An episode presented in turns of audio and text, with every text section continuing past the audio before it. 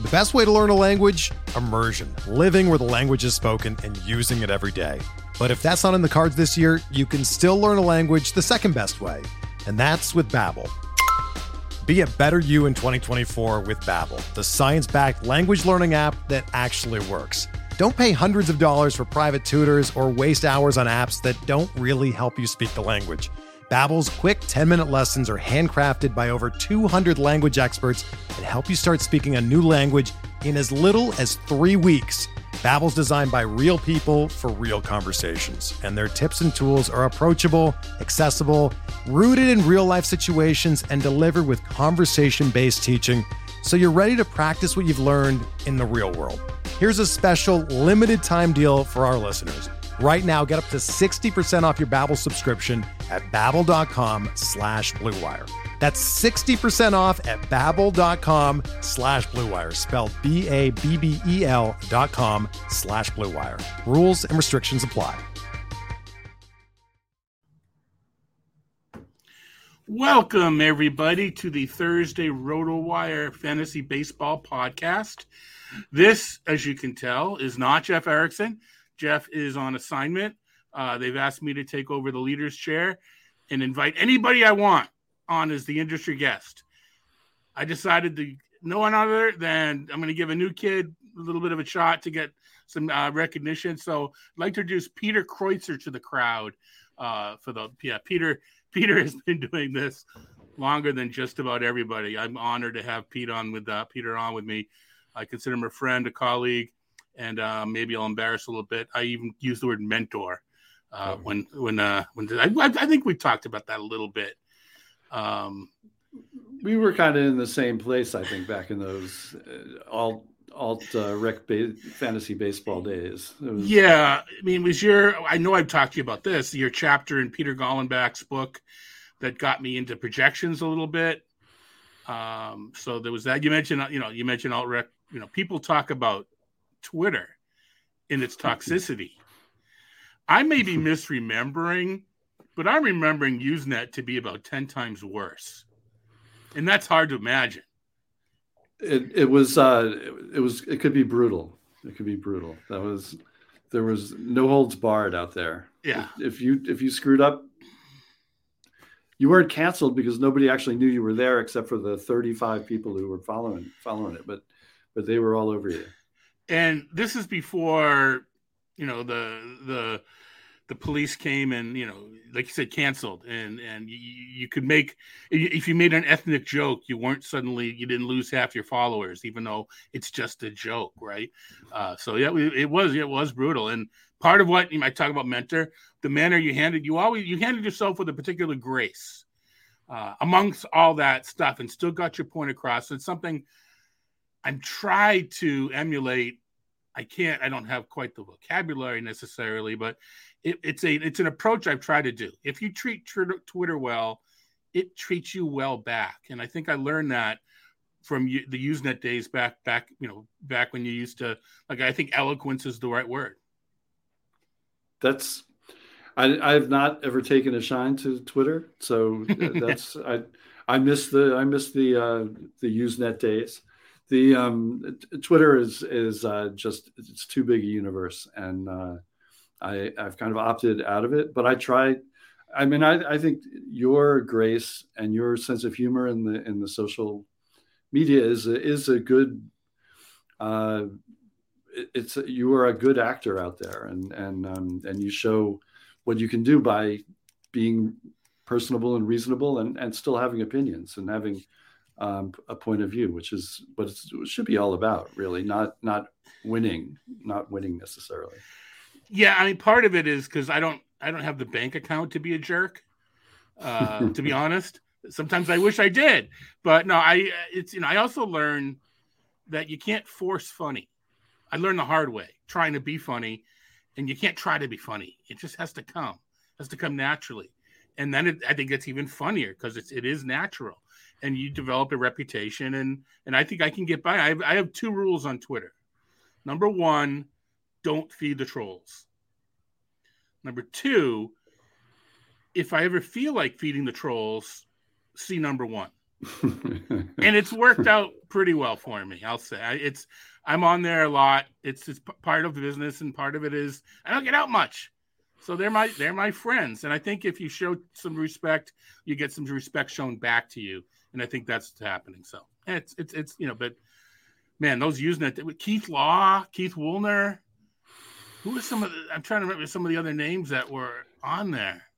John Mosey was the guy who well, mastered. Mosey, of course. John Mosey mastered the uh, mastered the thing, and I, um, a lot of a lot of the uh, baseball prospectus crew was on there in those Yeah. days, and um, and there and there was a lot of good talk about trying to figure out. You taught me something um, about uh, valuing batting average. Where you set your baseline changed the way that the value of batting average changed when you got to the extremes of the math, which we had. I think I had always based it on the the bottom of the standings, and you were maybe in the middle. And either in either case, when you got to an extreme, the the value started to fall apart because because it's just weird. The math is just weird. It's not. Um, there's not much we can do about it. It's just. Uh, it's a it's a funny batting average is a funny business, which means that people's dollar values. To, I mean, to get go to fantasy baseball, people's dollar values for batting average are all over the place. Some people don't value it hardly at all, and some people it overwhelms a lot of their um, calculations on what what players are worth. Um, because I think of that, it's not it's not wrong math. It's just funny the way that um, the pieces add together. Right. What I found is there is no right way to do it because the, the same player, the same two two players with the same averages, one will hurt one team and help the other. One will help the, the other team and hurt the other. you know it can be flip it can flip flop depending on the the where they are in average number of bats each team has. So that right, I mean, if you you know you have more home runs, you help the team more. It's pretty simple, right? Right. As far as counting, you know, but batting batting average does have that does have that uh, thing to it. And I've also found and I, get, you know, we can talk a little bit about how good the game has changed, but I've also found that I, I, I don't worry as much about the value in a vacuum, especially with batting average. It's such an interesting category, and then you can't tell by looking at a set of standings, but it's the most tightly bunched category. If you normalize everything, normalize all the stats so that there's a thousand units in each, batting average is the most tightly bunched category and it's also open to the most variance, isn't it? I mean, couple... that that's the. I mean, I think that I, the bunchness I was not aware of. That's something I've never done. The um, but the the variance of it, it is the category that we've been saying for years. You can you can not buy any batting average and still finish in the middle of the pack in batting average. That's not an unusual thing to have happen because Willie McGee a 280 lifetime hitter can hit 360 two years of his career, 255 or whatever. That's an old school example, but um, you know that's that stuff happens, and um, it, it changes expectations for Tim Anderson a few years ago, where that he was a 275 hitter, and all of a sudden he's he's not. But those first years of that were um, were pretty surprising and the thing that goes along with that, and this is why I like, I mean, I try to get away from the value in a vacuum, is if you don't pay for the batting average, you're paying for the counting stats. And if you do get air quote lucky with the batting average, counting stats are going to come with it. You know, if you're hitting 280 and not 240, that's more runs and more RBI. And so you're, you're getting not only you're getting batting average for free, you're getting counting stats. And you, in theory, if you didn't pay for batting average previously, you paid for counting stats. So you're just adding on to what is hopefully an already bountiful supply of counting stats. So I, I so this to me, it's I'm I. Yeah, I used to lay awake at night. How do I how do I compute batting average? How do I get you know now it's like I don't know if I care as much anymore because I don't I don't know that I'm going to use it that much anyway. So and I don't want to pay for the batting average. I hear people I like to buy batting average early that way I can get low average high steals guys later. I don't know that I like to. I, I want to pay for counting stats. There, there, and, there, are no high steals guys later. That's well, uh... it's true. exactly, that's true. Uh, but you know, or you know, even even a Joey Gallo. I, you know, I'll get Joey Gallo later or something like that. Right. Uh, but I mean, that used to be. I think that still is a a, a way of, of doing things. But I don't know that I like to pay for the batting average just because it's so easy to get lucky, but because it's so bunched up, the flip side's true as right as as well, right? I mean, a couple of unlucky hitters tor- tor- you know, torpedoes you in the in the category yeah. really hard, really hard as well. So it's uh it, it's interesting the way that goes. And OBP a little more stable, right, than batting average, but there's still there's still some some some hinkiness involved.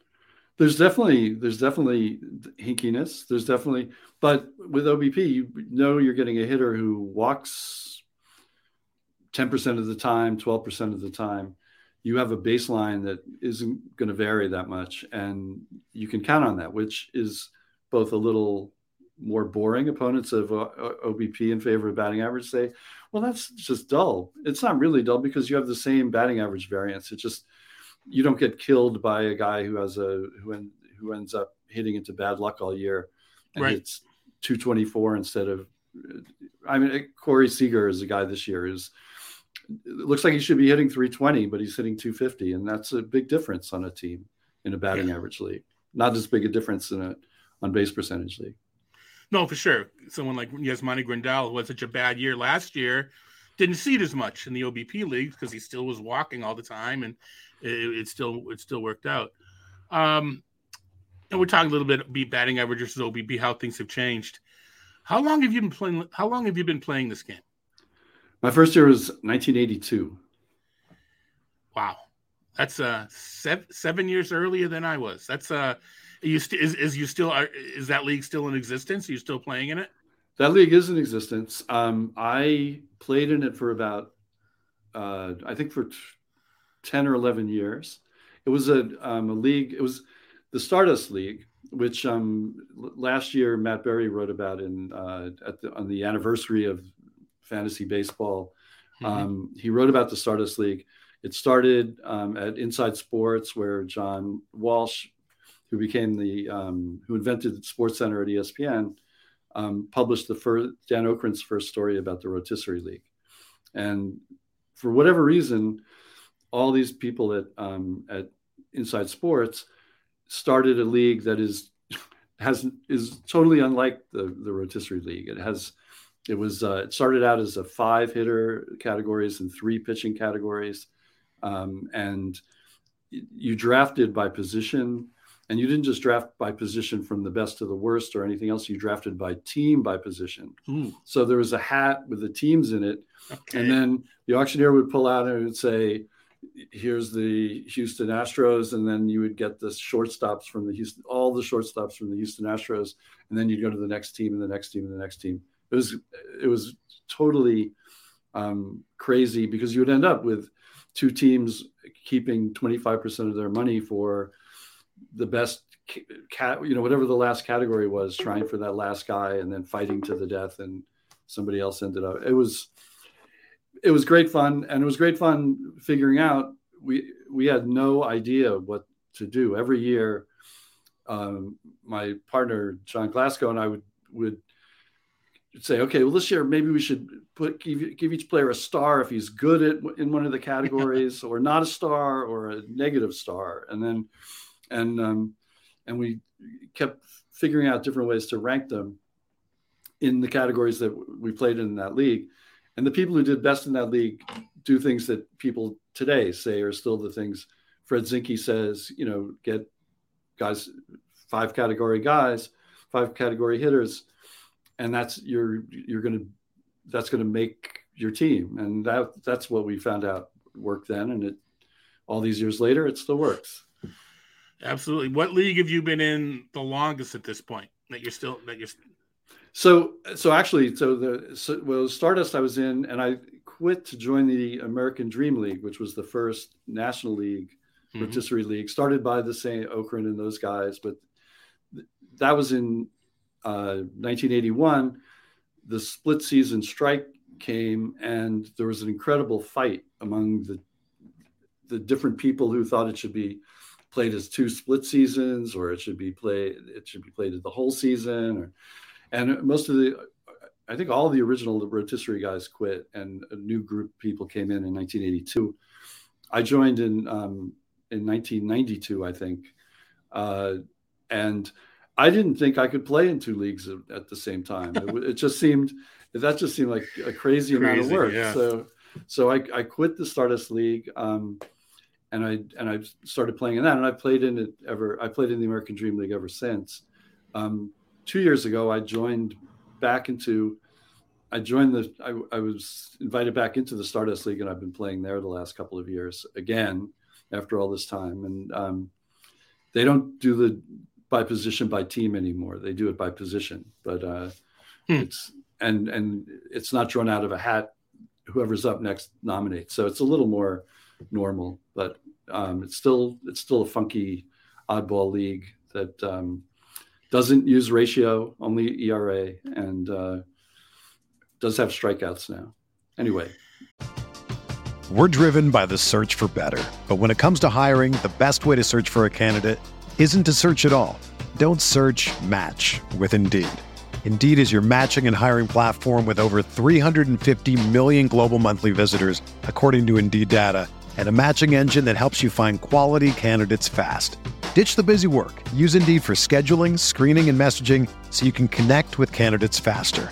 Leveraging over 140 million qualifications and preferences every day, Indeed's matching engine is constantly learning from your preferences, so the more you use Indeed, the better it gets.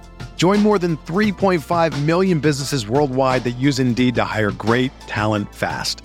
And listeners of this show will get a $75 sponsored job credit to get your jobs more visibility at Indeed.com slash BlueWire. Just go to Indeed.com slash BlueWire right now and support our show by saying that you heard about Indeed on this podcast. That's Indeed.com slash BlueWire.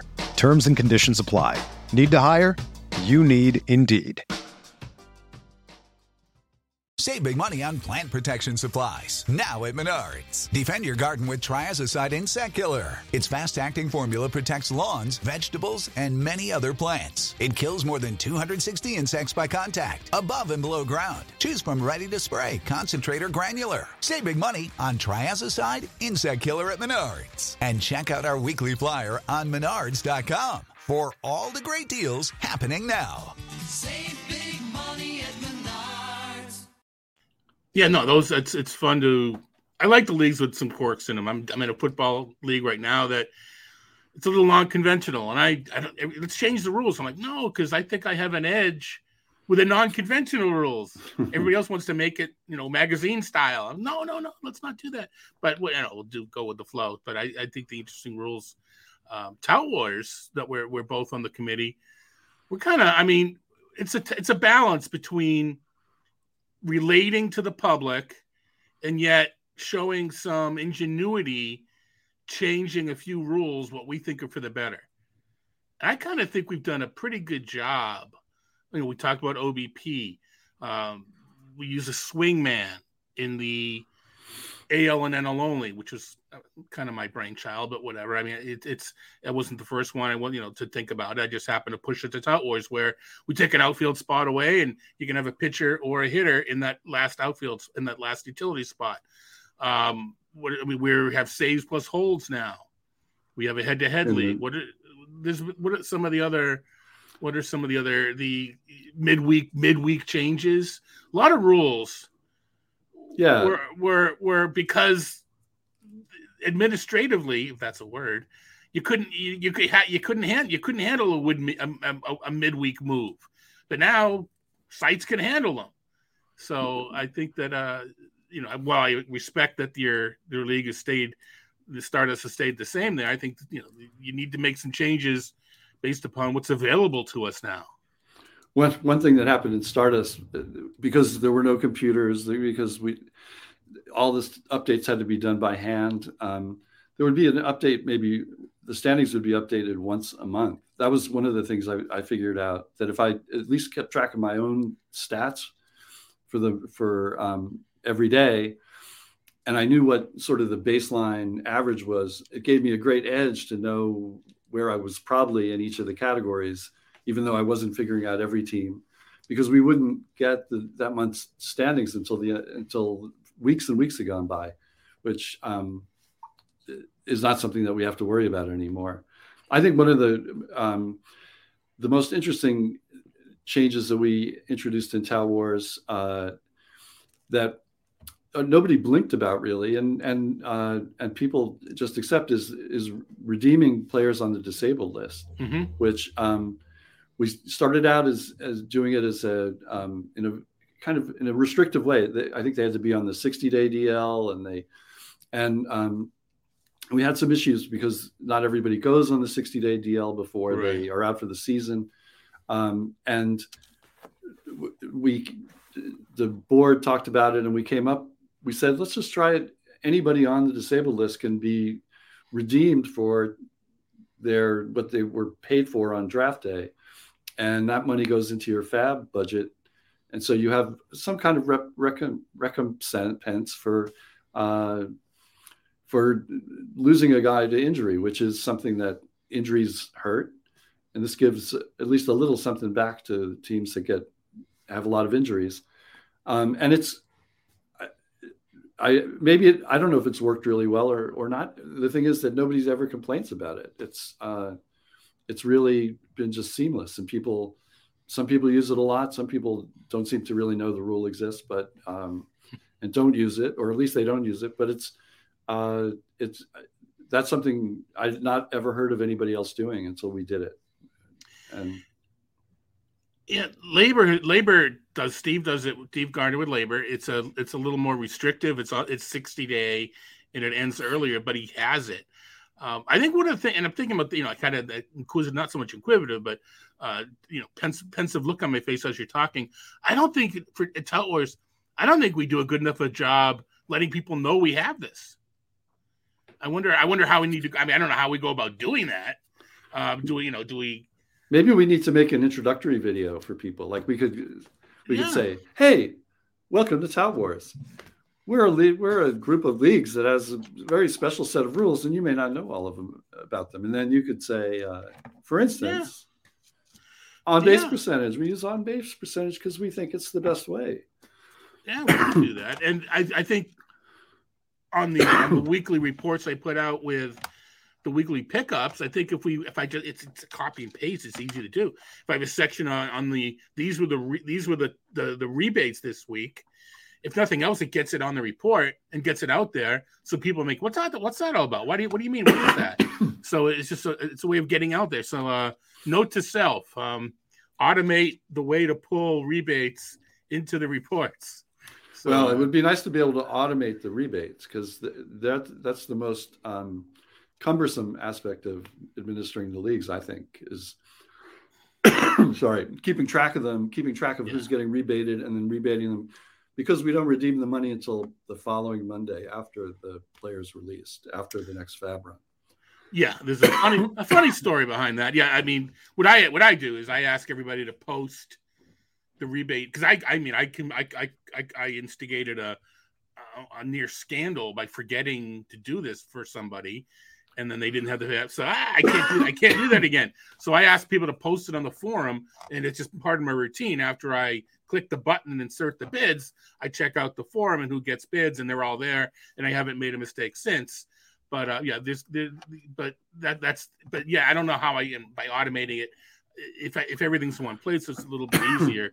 but I I do I like the rule. And as far as people like why do you do it to the day after? Um, I, let's call it the Jason Gray rule. Uh, back, I used to do all the tout leagues by hand, and it wasn't just rebating players; it's also trading FAAB, which, by the way, I don't like, but story for another day. Um, I would be on, you know, the eight o'clock or five o'clock, whatever the deadline was. Um, you know, 459 and 58 seconds. I'm Jason, like, get on the phone. I'm doing this trade. Click, click. And he acquired more FAAB based on that trade. He now has more FAAB than everybody thought he had. Um, and this is perfectly within the rules. There, I mean, I'm not, this is within the rules of the time. And, you know, suddenly you're bidding based upon what you think you have. And Jason made a trade and he's got more. Uh, or, or you turned in a player and you got more. So that's why we made the rule that all rebated FAAB or traded FAAB doesn't go in effect until after that week's run so everybody knows exactly what everybody's dealing with, and you don't have to, you know, who's ever the first one to get on my cell phone to to get me on, on the hook gets the player. Right. So uh, that was kind of kind of interesting there. But you know, I man, back in those days, the, the hands I would get. we talked. One of the things we you know we mentioned you can activate players off the IL midweek. I would be I would get photocopies of faxes from managers' desks saying that this player's you know elevated off the IL, but it wasn't on MLB, it wasn't on ESPN. So you know, it's like, well, just because you have access to a manager's office and to his and to his cog machine, copying machine, I no, we have to wait till it's on ESPN or MLB. So it's uh man, those those days of, of hand hand swatting are are interesting. What else? What else has changed with the game over the so over the past twenty? The, the categories, the categories have changed. Knock on wood for the better. What else do you think has changed the most from when we played back in the 80s and 90s? Well, I I think the, the, the access to player news is totally different, and it's completely changed. When I um, started Rotoman at ESPN, which was 1995, there wasn't any. I, the idea came from because in American Dream League, a bunch of journalists, we were all used to calling people up and getting information. And so it was pretty common for people to say, oh, I wonder why my guy didn't play last night and calling the press office for the Indians and finding out. Like that was, and those guys, those press people started to not like it. And access to out of town papers, the, the national was helpful for a little bit. USA Today was helpful, increasingly helpful. And Sports Weekly became um, pretty good about updating the news. But um, in those in those first years of writing Ask Rotoman for ESPN, it was it was not there was still a lot of information out there that wasn't a lot of news that wasn't available to people and wherever they happened to be, and I and I thought it was a clever idea to not have to answer every question about every player in baseball to be able to pick the four or five questions each week that I could answer and and um, and have some added value because of that. Um, and that worked out. When after I moved it to um, Major League Baseball, it became increasingly a, um, a sabermetric column, more about why to think that this guy's going to do better than that guy based on the underlying data that we didn't really have then, so much as what was to come in the next um, you know by the time i left in 2008 we were starting to really get uh, statcast and PITCHf/x and and that stuff was starting to become available. But without any without the history of it it it, it was all in a void until it's really started to come together in the last five seven eight years where we know what things mean or we think we do a little bit. Yeah Voros McCracken kind of woke us all up there, didn't he? With uh, DIPS theory, we couldn't believe it. I mean, Pedro Martinez and Pedro Astacio have the same BABIP. How can that be? that that can, how can that be? It's just and then what it's what it's transitioned to now is just is just silly. But I, I think new yeah I, I think agree you know news news and, and and general information, but the the way the game I mean the style that we play back in the day. I mean, talked about your league being a little different, but we used to be you know, whatever you know 10 and 12 team AL and only auctions. And now the most popular formats are 10 and 12 team mixed drafts with point scoring. So I we, we I think we both tried over the years to at least dabble in some other formats so we have some semblance of confidence when we talk about them to people.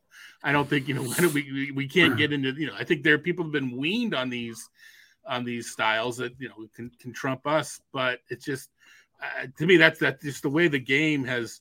I don't. I don't want to. People say it's been dumbed down, but I don't like to go down that road. I, um, I think there's a lot more challenge in the shallower leagues to finding yeah. the, the right player to play, and you have to be much bolder about the moves you make based on based on news and based on what you know about uh, a player, a player's collapse. A player like is that a, is this a one week slump or is this is he is he done? Is he out? Is, is yeah. this like is this is going to be a bad season? I mean, uh, the the Max Muncy question every week is like, I, I know every time I sit him, he hits a home run, but Um, it's every time I play him, he's it's an on base on base league, so it's not always a disaster, but it's it's not it's a it's a challenge, and and I think that I think people who play in those games and do well in them have to be a, lot bolder about making those decisions. You can't sit on waiting for a guy to come around. That's that's different than in a AL or NL league where you don't have that many options. And in the olden days, get off my lawn, hmm. you couldn't make a move unless the player was hurt or sent down to the minors. You, it wasn't as if you weren't lazy. You, the guy's not hurt; he's on your roster. Whether it be a pitcher or you know eating up terrible innings or a batter not contributing and draining your batting average, you you couldn't even drop him if you if you if you wanted. You couldn't even get, get rid of him if you wanted to release him. You were just stuck with him. I, I kind of think that was a really bad rule. Yeah, yeah, but wasn't that that didn't that roll into the whole administrative thing? Think, well, uh, and having to like having but guys tied to guys who are on the, yeah, yeah, the, yeah. the reserves, and then oh yeah, I think all of that was terrible. That was terrible. It's um, it's terrible gameplay, it, and it, it, doesn't really have that much to do with baseball. It's um, it's just punishing for no good reason. You have a team and you have alternates or the free agents. We should make use of those. That's that's part of the game, and it, I'm opposed to the the, the yeah the, the tying I, and the, sitting on guys. As yeah, as you know, you join Bold league. Statement. Yeah, no, exactly. You, you join a league because that's those are the rules. But the leagues, when I first started, you know, the old school rules, the one I could not stand the tie to the player rule. I just didn't. I didn't. I didn't get it. To me, you know, I, but both of them are playing good, and this guy's terrible. Why can't I drop this guy? Well, the rules say and at that time, I mean, it was All Star Stats and TQ. There was some, some, some uh, commissioner services that were getting a little better. CBS to, to I think, so you could start to do implement some of these these what we now appear to be the common sense rules. But at the time, the commissioner would have to track these sorts of things, and it it wasn't always easy. But yeah, th- I think so. That that to me now, uh, you know, again, the gameplay, the um what do you where are you on on not not DFS but daily leagues because that's where everybody they think it's so much more strategy to be able to make a move make you know man, why can't I manage my roster and you know it's, it's so much we're so at least you know philosophically where are you on, daily leagues so the the Stardust League has daily moves um it's a it's a 12 team mixed league um, with three keepers per year, and you can't you can't trade for keepers. The keepers are come off your the guys you drafted the year before. Okay. So they're um, and they the hitters can go hitters and pitchers can go up and down every day. Um, there's a cap of 180 starts, which limits the amount of streaming pitchers you can do. Um, otherwise, it's a it's a free for all. Uh, I was a little reluctant uh, coming back to it because I I had gotten out of the habit of the daily roster moves. I find it a little frustrating um, because I've because I make these mistakes on Muncy. I, I think I I don't think I was sitting. I think I was sitting Josh Donaldson the last time he um, he did something good, which um, you know those things happen. That's part of it. Uh, but I don't actually mind it. It, it is a way of a better way of thinking about uh, the matchups each day, who's who the pitchers are. Um, it, it, I think it definitely rewards a, a, higher level of attention to your to one's team and and who they're playing. And um, I wouldn't want to play every league that way, and I wouldn't want to play it with like with daily pickups, which was one of the things that got people off of the daily transactions. Like if you could oh, you know, baddies up and we we got I, I'm I, I saw it first, so I can claim him. I mean, that sort of thing was a 1980s thing that um, even into the even into the 90s, I have conversations with people at, through Rotoman at ESPN that were like, "You're you've got to do it that way because I, like that's that's that rewards dedication to your team. You're like a general manager, man." And um, but it kind of wrecked the whole idea of a of a league being equal, having equal access, which is the other is a, is a better a better way to do it, I think. No, I agree. My my I play in a couple of well this year I'm not playing in a couple of no leagues. I'm that guy, and I apologize, and I'll I'll write notes to the league. It's it's I'm not happy about it. I'm I've uh, kind of ignored my Ottoneu teams, but the um, I mean, you know, at my roots, I think we should get a general expectation of a player and kind of convert that into how we feel he helps your roster. Call it a value, call it a ranking, whatever you want to call it, and that gets diminished with daily moves. So I, from so from that aspect, I think you know you should ha- you should have to live live with. I mean, or accept or or get get everything a player is supposed to give. Um, I do like the Intel Wars being able to replace a hurt player or a minor league player, etc. Uh, midweek if you if you happen to have the uh, available player on your reserve. So I think that's a nice compromise. However, if people like the if they like like you mentioned the strategy, the deep thinking, you know, that's fine. If you get 12, 10, 15 people that think that's the way to play, that's the best league is the league where, as you know, everybody thinks the rules are good. I don't care what the rules are. If, I, if all 10 or 12 people think they're the great, the best, then they're the best for those 10 or 12 people.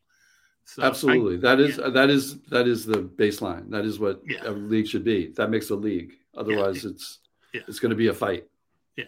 So, I mean, this is one of the reasons why I'm such a fan of DFS leagues because it incorporates that day to day matchup thinking. But because it's DFS, you can have a different lineup. Every you're not married to the same players. You can choose everybody. The, you know, for very you know mainly follow the money. DFS leagues haven't really uh, picked up the same rate that DFS itself has. That's fine uh, the, you know, you can't, you know, the sites can't monetize it very well. But I, you know, my itch to play or this daily moves is filled with playing, a, you know, DFS leagues, a couple of those. Um, I just, the, I, I, I need, if I think a player is going to produce a certain stat line, I, I want to pay for that stat line and have to take the good and the bad with it. I don't want to be able to take him out uh, with this matchup, put him back in here, take him out because you're not projecting the player. You're the projection throw the you know throw the projection out, and even in mixed league, we're already doing that, right? The, mm-hmm. the the fourth and the fifth and the sixth pitchers that we draft in TGFBI, they're we're not drafting their projection. We're drafting their home projection, right? Right. And who knows what that is, but we're we're trying to figure out. We're guessing what their home projection or their good matchup projection might be. We're not going to use Brad Keller every single game, but against Detroit, you know, against the Cle- well, Cleveland's doing well. So I mean, it it, it kind of, you know, it's not that good for my brand, but it kind of, you know, valuation is flawed in the fact that the value we put assumes the player plays every day. That's that's a flaw. It's an approximation, and yeah. um, and it's every day is a different set of values for every player. I mean, earnings for every player, and they compare to whatever your overall expectation is, and they should. If you, if you get it right, they add up. It averages right. out to to be that number, but it does mean that who you decide to play can have a big impact on how your team does. Positive if you get it right, or negative if you get it wrong. And um, I I I think it does come down to the style you want to play, how you yeah. how you can get t- people who agree to play with with that. I don't think there's anything intrinsically wrong with it, but it's a, it is a different game, and it, it require it. You end up having your. I, I remember many many years ago playing um, Stratomatic and and uh,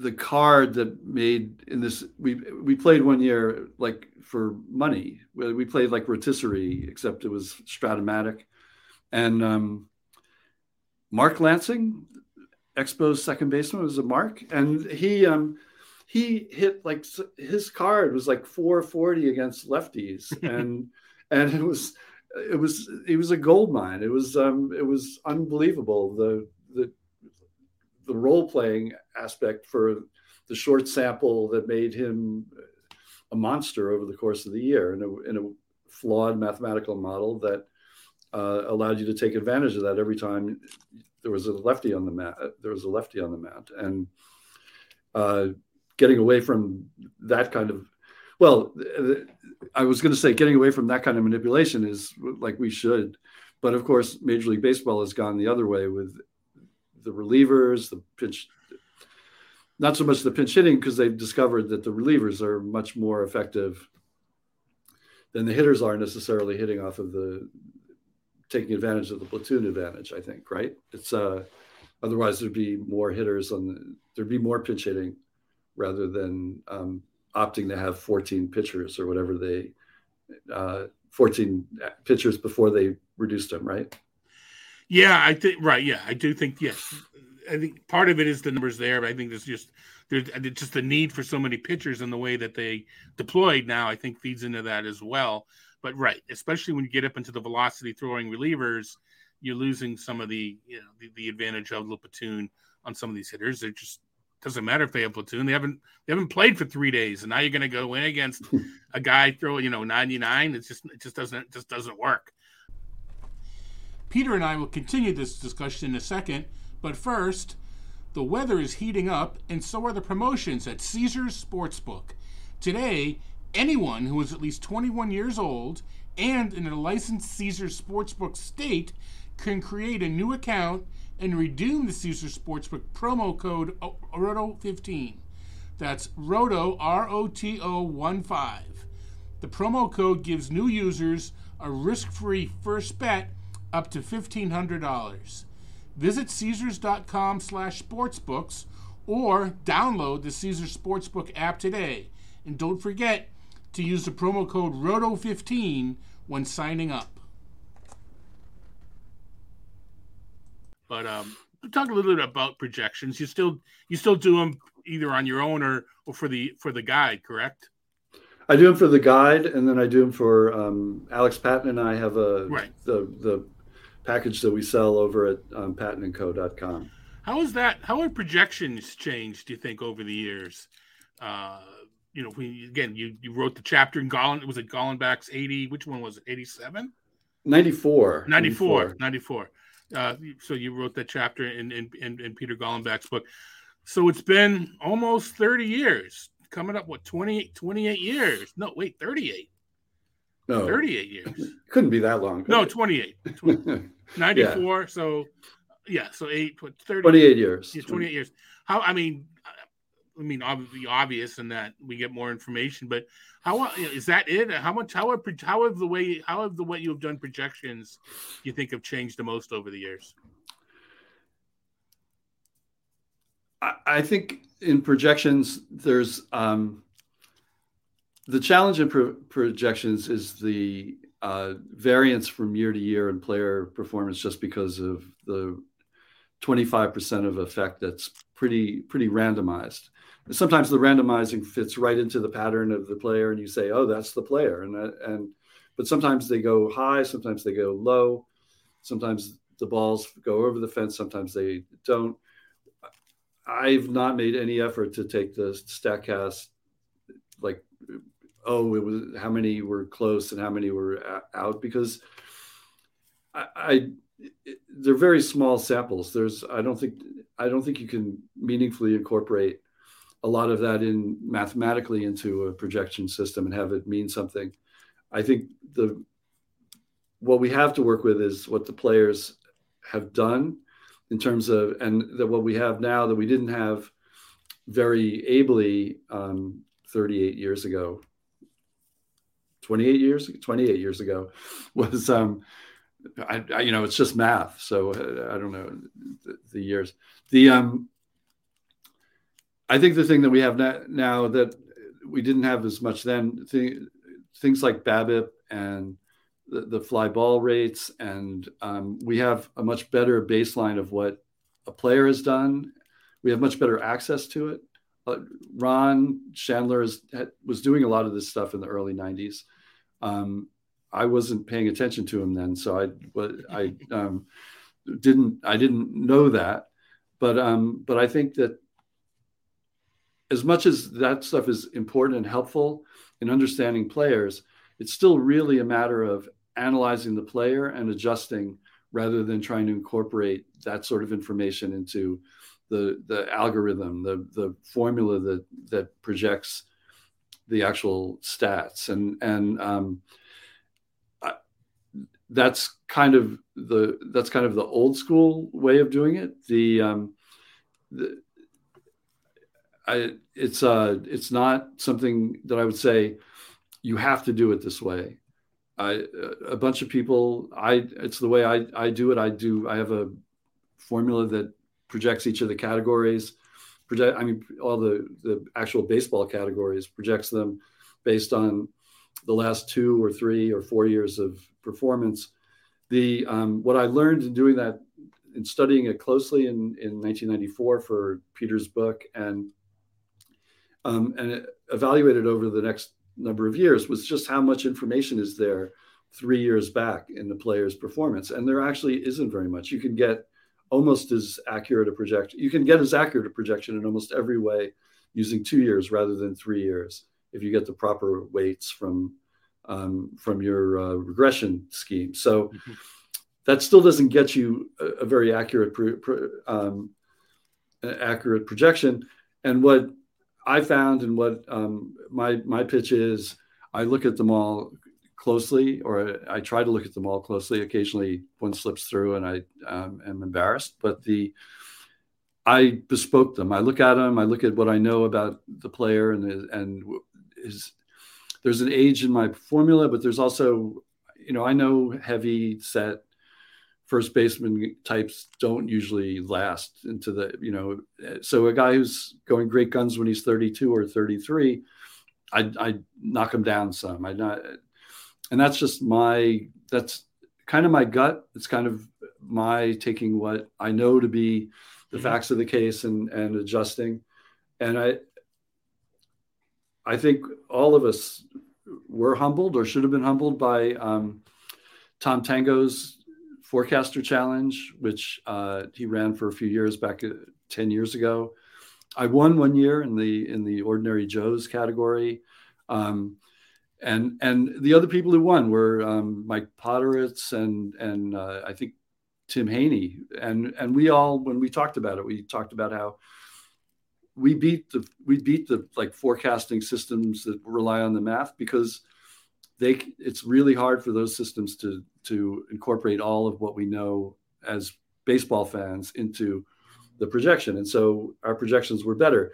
The problem was that we also we rarely beat marcel the monkey who is the most generalized and uses the is the most generalized of projection systems but it also uses a trick of math. And by making everything regress to the mean a lot it, it ignores the outside and it just is like the most common denominator. It, so it scores really well in any test because there's as long as this as long as you have enough n in the in your sample, it scores really well in a test, which is the trick of what Tom did. What and what matters to players is that you get the the peaks right, the the guys who break out, the guys who, um, and that's what I don't predict outside peaks either. I don't say, uh, you know, Fulmer is going to hit 37 home runs this year, even though he's never hit more than 12 before. Because, um, but but you still can say Corey Seager. People keep every year. People say Corey Seager can't play, and and uh, he can play, and it's and his he's underprojected every year maybe he won't be in the in the future, or maybe he will be because he's hitting 250. But it's um, the uh, I'm I keep talking here. I better stop. well, the, the you, you will not be lying awake at night when MLB announces that they're legislating the shift. I mean, you may, as you're going through players, may say, "Wow, this guy's a lefty pull hitter. I'm going to knock him down a bit, but you're not going to be up all day and night with Excel trying to figure out a, a formula to account for the shift. No, I know. And, and I, I, if they, I mean, I think it's a terrible mistake to legislate that against the shift. Uh, this seems like the perfect place for the organic nature of baseball to say, hey, let's reward hitters who can go the other way, who can bunt and run, who can do those things that, because of other factors, became not a part of the game. Maybe there's a place for them in the game again if we get players who can actually take advantage of those things. Um, and and legislating it is is just going to, I don't know. It's like a lot of these things. Probably it's not going to wreck it. I, I, I mean, I thought interleague play would totally wreck things, but it only wrecked it a little. Um, I, I think the, let this let them shift. I, you don't even really notice it most of the time until you see the play. It's it doesn't. It's not like it takes more time. It's not like it. Right. Um, it's not like it slows the game down when they do it. As a scientist, I think you should be rewarded for the research you do. And if you know the guy hits the ball here and you put four guys there, you should be rewarded for that. But as a fan, I do think there is a little bit. The game is different. There isn't as much bunting and running, and that's maybe it's not. It doesn't feel into the run matrix to the best way to win, but it's it's more an enjoyable game to watch. So it, it's kind of a conundrum. And I think organically, if you would, like you said, you kind of alluded to it. If they didn't change it over time, the players that can beat the shift would just mature and come up, and in ten years, it would be taken care of it by itself. But we don't want to wait that long. We want, you know, we don't want to wait that long. We want the game mm-hmm. better right now you know, TV sponsors want it different right now because no one's watching it, etc. Yeah, I think we've both been reading for the past, well, you know, 40 to 50 years why the game's ruined. But we've and, been reading it for 40 or 50 years. And that's only because we're we're we're like in our 50s and 60s. If we were 100, we would have been reading it for yeah, 90 years. Exactly. Uh, that's it's yeah. not it's always been the case. And I yeah. uh, I read something I you know, I go to the park by my house and there are baseball fields and they're full of little kids playing baseball and and loving it. And i we have a little league parade or it's not little league but it's a youth baseball parade. They take over the avenue and hundreds of kids march down the street and the parents all line up. And baseball is not um, is not unloved. It's not the, this generation isn't hating it. it it's developmentally um, confused and it has and it has problems competing with basketball and football. But those are sports that don't play at the same time that don't that are you know are not the great weather sports that baseball is and um, I it the constant negativity really bugs me as a, a as a modus for like oh we've got to do these things um, yeah they also don't baseball requires what three, four, five, six years of nurturing in minor league systems, and I think they're making strides in that now. But if you have a chance to play professional basketball when you're 21, or ride a bus for minimal dollars, eating Big Macs and sleeping, you know, terrible places, you're going to choose basketball. You know, doesn't care what athlete, you know, what, what, you know, who you are. So I think that's, but they're like, hopefully, major leagues going going to uh, sort of addressing those systems, those things now. But the other thing, you know, the the whole, all right, we got the shift, and we got you kind of alluded to interleague play. We get a balanced schedule next year. So you know, when you're going through an AL East pitcher, you know, maybe you're going to say, well, you know what, he's going to have a slightly easier schedule. So you your spreadsheet says this, and maybe you just overwrite and put that in. Whereas, you know, some of us will be coming up with some kind of formula comparing OPS and WOBA of this division and that division and and doing it for us. I mean, you know, you mentioned your more simplistic nature and there's other ways to do it. Some of us that charge people expect you to cast change. You know, they expect these, they expect that to be in your advertising. You know, when we're competing with DC, when we're competing with, with Derek Carty and the bat, which has proven itself, mm-hmm. uh, that you know you, you, you need. I mean, I can't I can't go to that level, but I have to have some of that in there. I have to have some expected home run regression.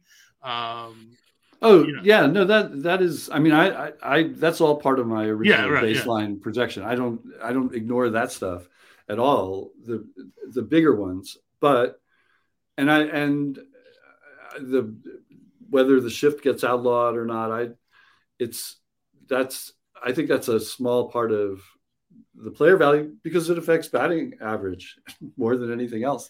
We already know that batting average is like shouldn't be weighted too heavily. So, um, I mean, it's changed the game in a in that odd way. earlier this year, I felt like I was seeing games that um, I was seeing a lot more ground balls hit, a lot more balls going through. There seemed to be a lot more action Jackson type stuff, partly because the home runs were down. Um, it, it's uh, now I don't know. The numbers are not really that supportive of anything being that much different, except for uh, things are a little things are different. But it's I mean it's not it's not a dramatic change. Um, but I another aspect of this is um, those Fangraph stat the Fangraph stack of projections, which shows all those systems basically Derek's is the most out there, sometimes correctly, sometimes incorrectly.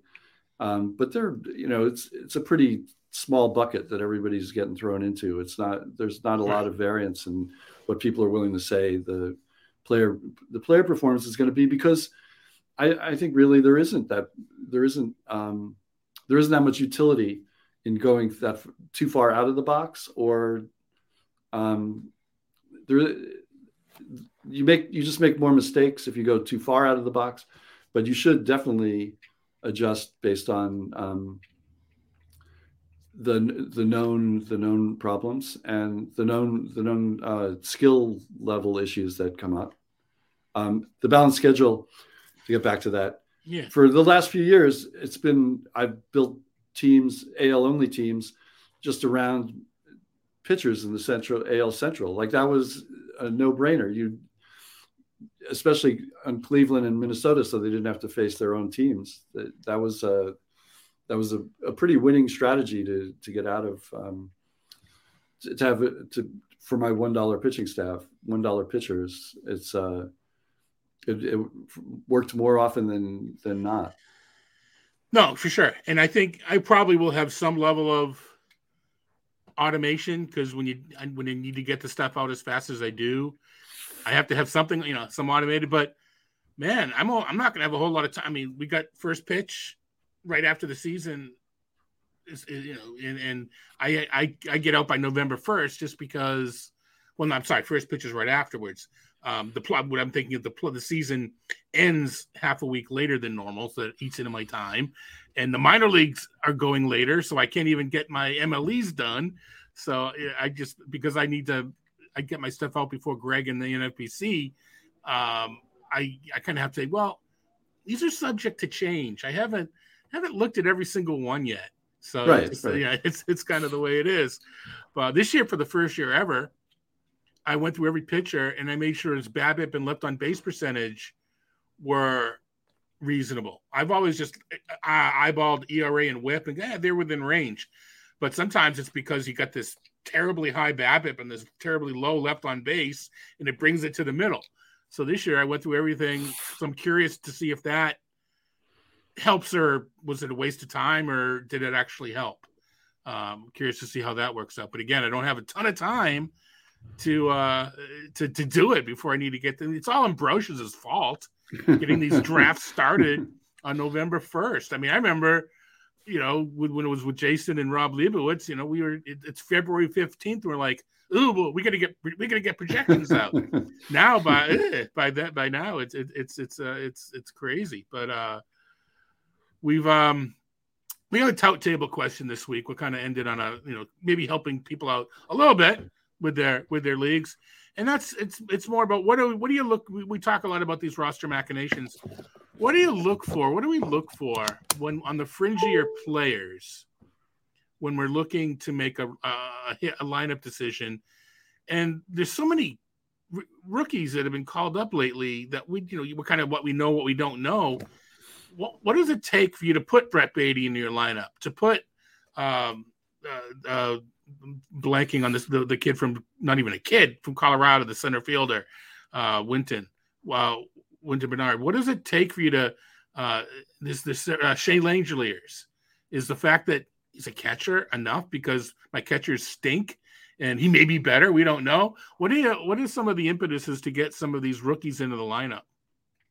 Well, I think uh, I thought this was a good question because it goes to every waiver period from the trading deadline to the end of the season. You're in it, you're just out of it, you're trying to save a bit of the season because you're in a bad, you're down in the standings and you want to climb into the middle. Um, there's a few different classes of players. There's there's guys like Langeliers who it's hard to know how much he's going to play, how long he's going to be around for, but a lot of teams have really bad catchers, and you can't really if he doesn't play, he might be a, an improvement, and and um and he's got a pedigree. Like I I say, a guy with a pedigree comes up, can those are they they can get hot. They can, as we've seen a lot in the last year or two, a lot of guys have, who Jarred Kelenic was supposed to, you know, kill from day one, and all of a sudden the Mets look like geniuses, which is uh, like not, not it wasn't supposed to happen.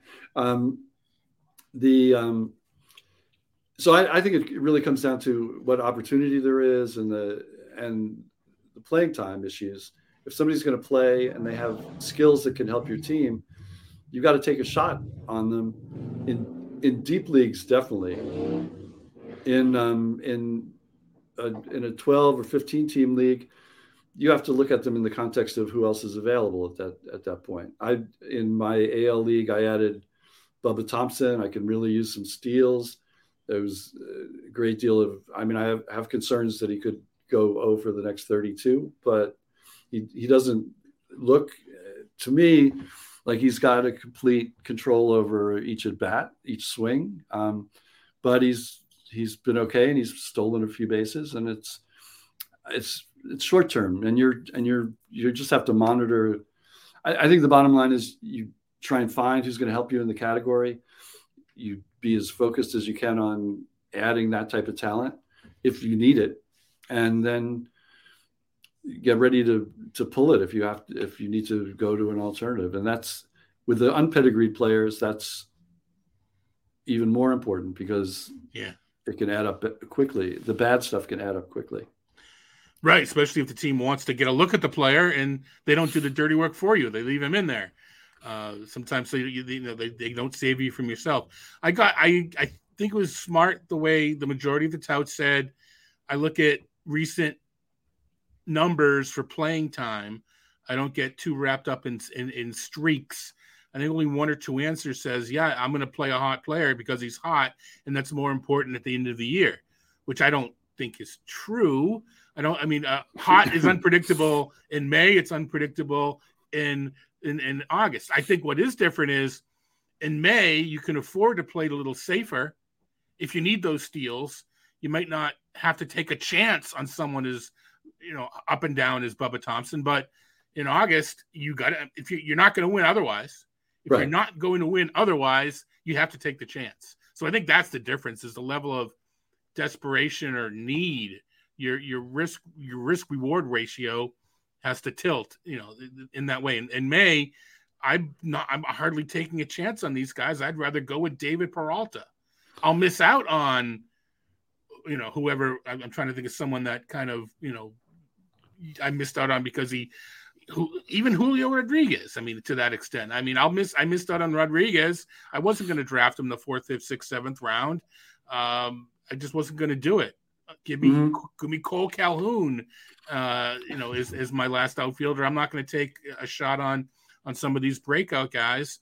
And it, I get, I pay, you know, I, I pay for it. But you take the look at the teams that, wow, he got Julio Rodriguez he probably also picked or she also picked a, took a chance on two or three other players that aren't doing so well. So, so their team isn't really doing doing so well. So, but I just it, to me, it's we talk circling back to the beginning. This is to me the major difference from back in the back in the day. We couldn't make these moves. Here, you know, this is what you know. You know, shout out to our our, our friend and colleague, you know, Vlad Sedler puts the work in and that's he makes these moves. That's why he's so successful managing some of these, you know, twelve team leagues where you know where he where he, you know, gets his uh gets his biggest return, et cetera, et cetera, et cetera. There's a lot of work that needs to be done, and I think I thought I I thought I was doing it, but you know I'm finding now that you know for as hard as I think I'm working, there's people working even harder and I need to fix that or play fewer leagues. well, that's that's definitely that is definitely true. Um, there's I I mean I think some of that work is valuable. Some of it is misleading. Yeah. I'm, I'm not sure. I, it's not like somebody can get it right every time. It's not like somebody can can put the work in and say this. Oh, the, Kelenic is not going to is not going to break out. That we're we've got um, those those things are are you can have your suspicions, but players who are equally maligned, uh, Adolis Garcia mm-hmm. is you know is like okay, so in in last April he was on your waiver wire and somebody somebody paid for him and if they had if they only had to pay 66 of a thousand dollars they that was a team changing a season changing um, acquisition and that is there's no way to look at him and say oh this guy is going to hit hit all these home runs and steal all these bases and not totally kill your batting average it's right but he did it and he, he's he's proved himself I, would be interested to hear what Vlad Vlad did in that situation. well, right. No, I, I, to me, I he I know I know personally I know you know I, he he does both. He puts in the work.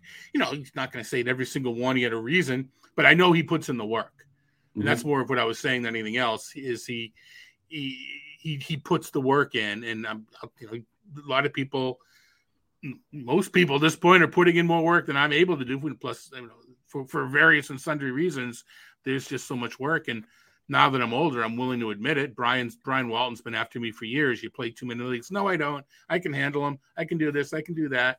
Um, you guys failed to tell me. Um, you, you, get tired sooner, and you can't do as much work at night. Any I I used to be able to work all night long. Now it's you know I, I find myself dozing off in the middle of the ball game, and it's the eighth inning, and I it was the fifth inning before, and I missed three innings worth of work. I you know I told Ron you you, you guys didn't tell me about this. I'm trying to let Jeff know, Jeff Erickson. But um, yeah, I, it's not going to happen to him. It's... Yeah, I was relying on these guys, but uh, but anyway, um, I know you got family over. We're going to need to get you back to your family. I uh, appreciate you taking uh, an hour out of your day to to catch up with me, catch up with us, to to chat a little, reminisce a little, hopefully give a nugget or two to the people out there trying to win their leagues. And we'll both be available for the next six weeks, seven weeks to help out if necessary. We uh, check us out on Twitter, uh, etc. Trying to do that. So, um, I assume you've got your flight booked. If not soon, to uh, you will to to Arizona. I, I don't have it yet, um, but I and I learned yesterday that they are messing around with the date of the Fall Stars oh, game and the. Man. It's, I got. Uh, were you flying back on Sunday? Was that? The... I have a red eye, so I'm not going to have a rental car. So I'm going to have to hope that maybe there's somebody else that has a red eye out as well, or I figure I'll figure it out. I can. I think I can see most of the game. Um, the trade off is, you know, we get to hang out for home run derby on Saturday or Friday or whatever it is, and, and then the game's on Sunday. So I couldn't. I usually stay late or come in early. I couldn't do that this year. Um, so, um, but yeah. So yeah, the the Sunday is normally watch football day, right? it's going to be get to the park for the Fall Stars game day and hope that we can get to the get to our flights. But um, yeah, that's the um, that's the yeah. way. But we shall anyway, is uh, we shall see you. Hopefully, knock on wood out there in uh, yeah, I hope, I in Arizona. I, I, think you, I think you shall. Thanks for having me. It was very fun. Yeah, appreciate it. Great talking about Usenet. oh man, know? what was it? Um, Nando Net was that? It was Netscape. That was the that was Netscape was like the one page browser, I believe. Right, no tabs. Yeah, and that, yeah, and then and then Nando Net had the news. So you talk about getting news. If you that sounds to, Nando Net. That sounds not familiar, not for but... not Fernando, not not not not no. our buddy Nando, but yeah, that was. So I was in grad school, so I had we had computers and and the internet. So you talk about USA Today getting news. I was able to get new every news every day, and I, it was on Nan. It just you know a quick blurb about every team on Nando Net. So anyway, um, the, the, good old days. Miss miss them at miss them at times. Others not so much. So Uh, that seems anyway. very it seems very healthy. yeah. Thanks for having me, Todd. All right. Thank you, Peter. We'll uh, we'll talk to you soon. Take care, man.